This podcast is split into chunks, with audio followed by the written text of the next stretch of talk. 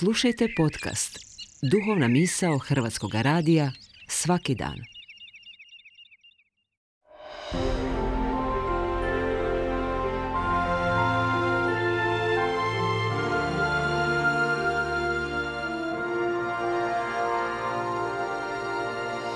Duhovna misao.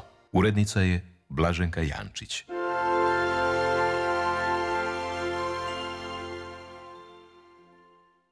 Poštovani slušatelji, lijepo vas pozdravljam. Ja sam Fradarko Tepert, Franjevac.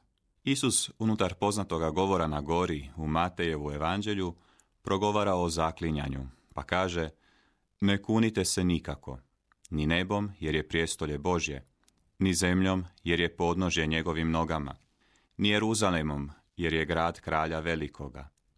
Ni svojom se glavom ne zaklinji, jer ni jedne vlasi ne možeš učiniti bijelom ili crnom. Vaša riječ neka bude da, da, ne, ne. Što je više od toga, od zloga je. Nije ovdje riječ samo o zabrani zaklinjanja Bogom ili Božim imenom, nego je riječ prije svega o tome da vjernik mora tako govoriti i tako živjeti, da njegova riječ bude vjerodostojna. Apostol Pavao u drugoj poslanici Korinčanima ide i korak dalje. Ne samo da je njegova riječ vjerodostojna, nego u potvrdu njezine vjerodostojnosti on poziva i svjedoke, Silvana i Timoteja, svoje pratitelje i suradnike. Prema židovskim propisima toga doba, neko svjedočenje na sudu moglo se smatrati vjerodostojnim ako bi ga potvrđivala barem dvojca svjedoka. Pavao tako gotovo pravno, kao na sudu, želi dokazati svoju vjerodostojnost.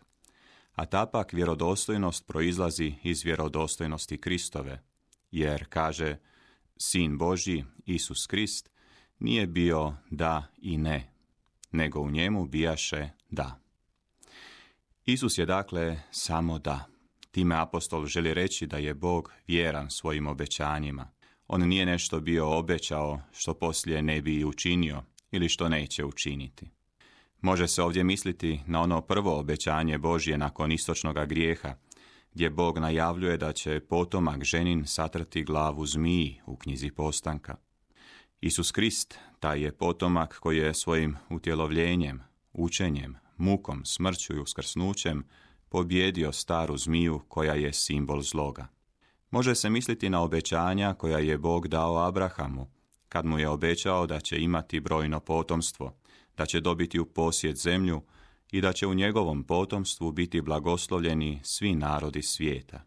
I ta su obećanja ostvarena na više načina, a vrhunac je njihova ostvarenja opet u Isusu Kristu, najizvrsnijem potomku Abrahamovu, s kojim je došlo kraljevstvo nebesko kao prava obećana zemlja i u kojem su životom vječnim, otkupljenjem i spasenjem blagoslovljeni svi narodi svijeta. Može se misliti i na obećanje koje je Bog dao Davidu, kad je rekao da će njegov potomak dovijeka vladati na njegovu prijestolju.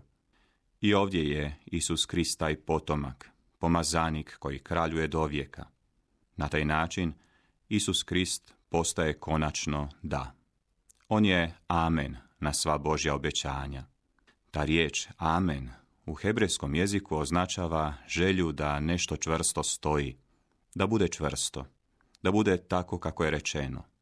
Taj amen označava povjerenje u Boga koji me nije nikada iznevjerio.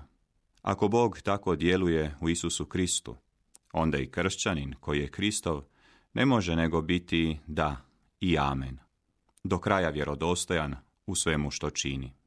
Kršćanin je onaj na kojega se svatko može osloniti, za kojega se zna da neće prevariti i da će uvijek biti ovdje. Kršćanin je tako Krist ovome svijetu. Velik je to zadatak, ali zadatak za koji vjernik u Bogu nalazi snagu i pomoć. Pavao ovo kaže o Bogu. On nas utvrđuje za Krista. On nas i pomaza, on nas i zapečati i u srca naša dade zalog, duha.